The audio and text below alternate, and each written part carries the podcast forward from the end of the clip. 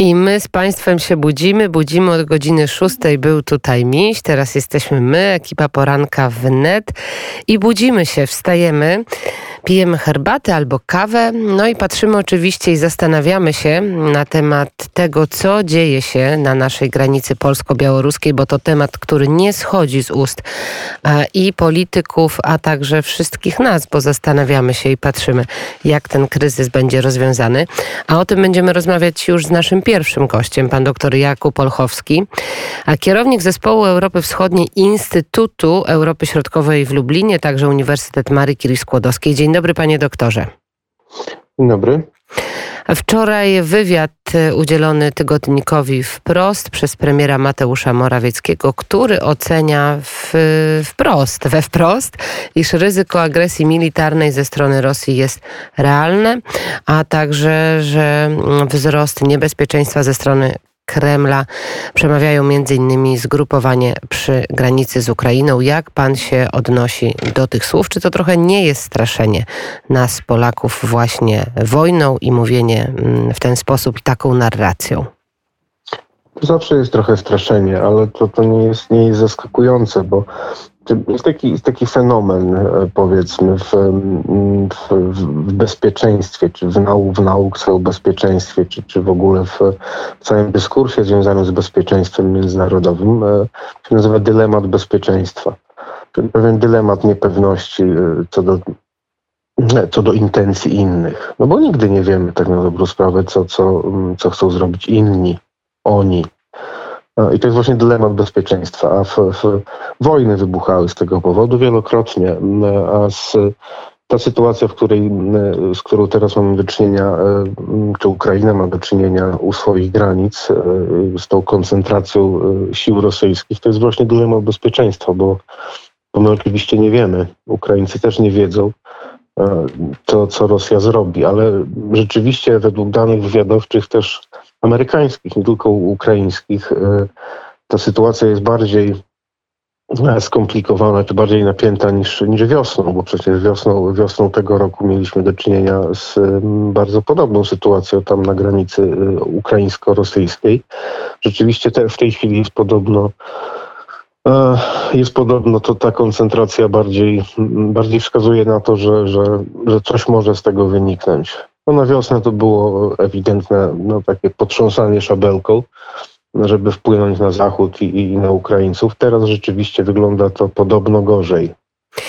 No, podobno gorzej. Głos oczywiście w tej sprawie zajmują przedstawiciele Kremla. Mówię tutaj o e, Dmitriju Pieskowie, który jest rzecznikiem Kremla. Oświadczył on właśnie wczoraj, że to Zachód prowadzi kampanię informacyjną, której celem jest przedstawienie Rosji jako e, zagrożenia i że to oczywiście nijak ma się do rzeczywistości. A z kolei ukraiński wywiad uważa, że wojska Putina szykują się do ataku i mają nawet e, określony termin, że ma być to na początku przyszłego roku. Z kolei kolei strona rosyjska odpowiada, że to celowa kampania informacyjna i zarzuca Ukrainie agresywne pomysły w sprawie Donbasu. Jak my, panie doktorze, mamy się w tym chaosie informacyjnym e, połapać i jakie są rzeczywiste intencje mm, e, Rosji? Chociaż wiem, że to trudne bardzo pytanie, ale jak możemy przynajmniej oceniać czy spekulować po tej narracji po tym, co widzimy teraz? To trudne pytanie i można by na nie bardzo długo odpowiadać, ale Gdybyśmy chcieli powiedzieć bardzo krótko, to, e, to kilka rzeczy trzeba byłoby podkreślić. Po pierwsze, to jest to, co robi. Czy odłóżmy między bajki opowieści Dmitrija Pieskowa i w ogóle Kremla, że, że to nie my, bo, bo Rosja 500 lat powtarza, że to nie my i, i nas tam nie ma i to nie nasza wina. No więc no, no, no co mają mówić innego? To, to, to nie jest zaskakujące, że akurat no, że, że, taką narrację sobie, sobie przyjęli, bo, bo taką mają od zawsze, ale m, mm, dlaczego to wszystko się dzieje i, i, i, po co właściwie to się dzieje? Znaczy, po pierwsze, to jest oczywiście wpływanie na Ukrainę. To jest niekończące się już od, od, od 6-7 lat e, destabilizowanie Ukrainy. E, no, to jest też jeden, to, to, ta koncentracja wojsk, e, ona jest połączona z wieloma różnymi innymi naciskami na Ukrainę. To jest szantaż energetyczny, E, to, jest, to są oczywiście cyberataki, to jest nieustająca kampania dezinformacyjna, oczerniająca. E, to jest bardzo lekceważący stosunek do władz Ukrainy, w ogóle rozmawianie ponad, ponad ich głowami z, z, z Zachodem, publikowanie tej, później tej korespondencji dyplomatycznej z Zachodem e, po to, żeby no, między innymi Ukraińców też no, no, pokazać im ich miejsce w szeregu. Więc to jest po pierwsze. Po drugie, to jest oczywiście e, oddziaływanie na Zachód, na kolektywny Zachód. Trochę przestraszenie Zachodu, bo to zazwyczaj się, się udaje. Oczywiście gra na podział Zachodu, e, no i oczywiście gra na no, zaktywizowanie środowisk prorosyjskich. Ale panie, to, e, tak, mhm. to jednak to rozdzielenie czy rozbicie Zachodu poniekąd się udaje, widząc tak, nawet i tak, słysząc tak. te rozmowy, tak, które się odbywały ostatnio ponad głowami i nawet naszego kraju w związku z kryzysem migracyjnym. Wiemy także, jak to wyglądało właśnie, jeżeli chodzi o Mińsk i o e, Berlin, ale panie doktorze, to ja zapytam się o, o coś innego. Jak e, w tej mhm. sytuacji powinien się zachować e, polski rząd, właśnie patrząc na te rozmowy ponad głowami? To jest, to jest pierwsze pytanie, a drugie jest związane z tym, jak w ogóle powinna się zachować Unia Europejska w, w kontekście tych żądań, których domaga się Aleksander Łukaszenko. Mówię oczywiście o tym korytarzu humanitarnym do Niemiec. Czy my powinniśmy bardzo mocno e, odpowiadać nie i stać na takim y, stanowisku jak do dziś, czy jednak w jakiś sposób zacząć się z Łukaszenką dogadywać, rozmawiać? Absolutnie. Absolutnie nie, nie, powinniśmy z nim rozmawiać, e, e, co, co, nie znaczy, że nie powinniśmy rozmawiać z Białorusią, ale od tego, są, e, od tego są właśnie stosunki dyplomatyczne.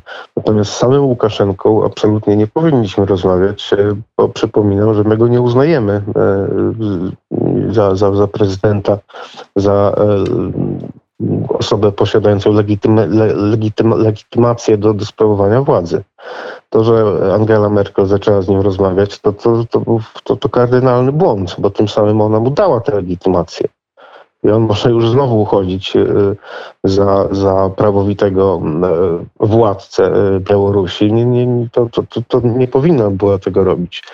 Nie, nie możemy z nim rozmawiać, bo jeśli zaczniemy z nim rozmawiać, to oczywiście nie skończy to konfliktu, nie skończy to kryzysu, tylko będą się pojawiać kolejne. To z każdym, z każdym szantażystą przecież tak jest. Będą się pojawiać kolejne żądania i kolejne żądania i kolejne żądania. Natomiast ta zdecydowana jednak dość postawa i Polski, i, i w sumie jednak, jednak, jednak Zachodu też, no ona sprawiła, że wydaje się, że jakby Łukaszenka zaczyna jednak trochę mięknąć. Tym bardziej, że zdaje się, że roz jego, jego rosyjscy patroni też e, chyba nieco się niecierpliwią e, tym, że Łukaszenka no, nie ma postępów w w tej jego ofensywie, powiedzmy, tak to nazwijmy, e, na zachód. I ten korytarz humanitarny, o którym mówił, rozumiem, też w ogóle nie powinien być brany przez nas, przez Niemców pod uwagę. Nie. Nie, nie, nie. To, to, jest, to jest sztuczny kryzys, który został wywołany przez Aleksandra Łukaszenkę i to Aleksandr Łukaszenka powinien e, go zakończyć. A nie, nie my. Recepta na zakończenie tego kryzysu, panie doktorze, już na koniec? No, trudno podawać takie, trudno, trudno odpowiadać w prosty sposób na trudne pytania. E, z, z, pewnością e, nie powinniśmy się, my jako, mówię my jako Zachód, bo, bo to, jest, to, jest, to jest uderzenie w Zachód, a nie tylko w, w Polskę, czy w Polskę, czy Litwę. E, powinniśmy się, mówiąc kolokwialnie, trzymać razem, a i nie możemy się ugiąć przed, przed szantażem, zarówno ze strony Białorusi, czy ze strony właściwie reżimu Łukaszenki, jak de facto strony, Rosji. Jak i ze strony Rosji, tak, tak, tak, jak, jak, jak, i ze strony, jak i ze strony Rosji. Zobaczymy, jak ta sytuacja będzie się rozwijać, bo na pewno jest dynamiczna. Też informacja sprzed kilku godzin CNN poinformował, że Stany Zjednoczone rozważają wysłanie dodatkowego sprzętu na, na Ukrainę, czyli administracja prezydenta Joe Bidena właśnie rozważa wysłanie doradców wojskowych oraz dodatkowy sprzęt, więc sytuacja nabiera tempa, panie doktorze? No, w ciągu w październiku i w listopadzie Amerykanie już kilka dostaw sprzętu wojskowego przekazali na Ukrainę, więc to, to mm, no to dzieje się. Obserwujemy to, a mówił o tym pan dr Jakub Olchowski, kierownik zespołu Europy Wschodniej Instytutu Europy Środkowej w Lublinie, Uniwersytet Marii Curie Skłodowskiej również. Dobrego dnia. A wie pan, że u nas zaczął padać śnieg w Warszawie? Gratuluję. W Lublinie jeszcze nie. Może, jeszcze nie. może dojdzie. Może, może powinno być u nas zimniej teoretycznie. Teoretycznie tak. Dziękuję jeszcze raz za rozmowę. Pan doktor Jakub Olchowski był gościem poranka wnet, a u nas właśnie śnieżnie dzisiaj. Adrian Kowarzyk przed chwilą napisał mi wiadomość, bo przygotowuje informacje e, ze świata i z Polski, że na Ochocie pada śnieg, a ja Państwu mówię, że w Śródmieściu, tutaj w centrum, również zaczął padać śnieg. A do 22 stycznia w Paryżu jest w obchodzona rocznica 100 lat założenia magazynu Vogue właśnie w Paryżu.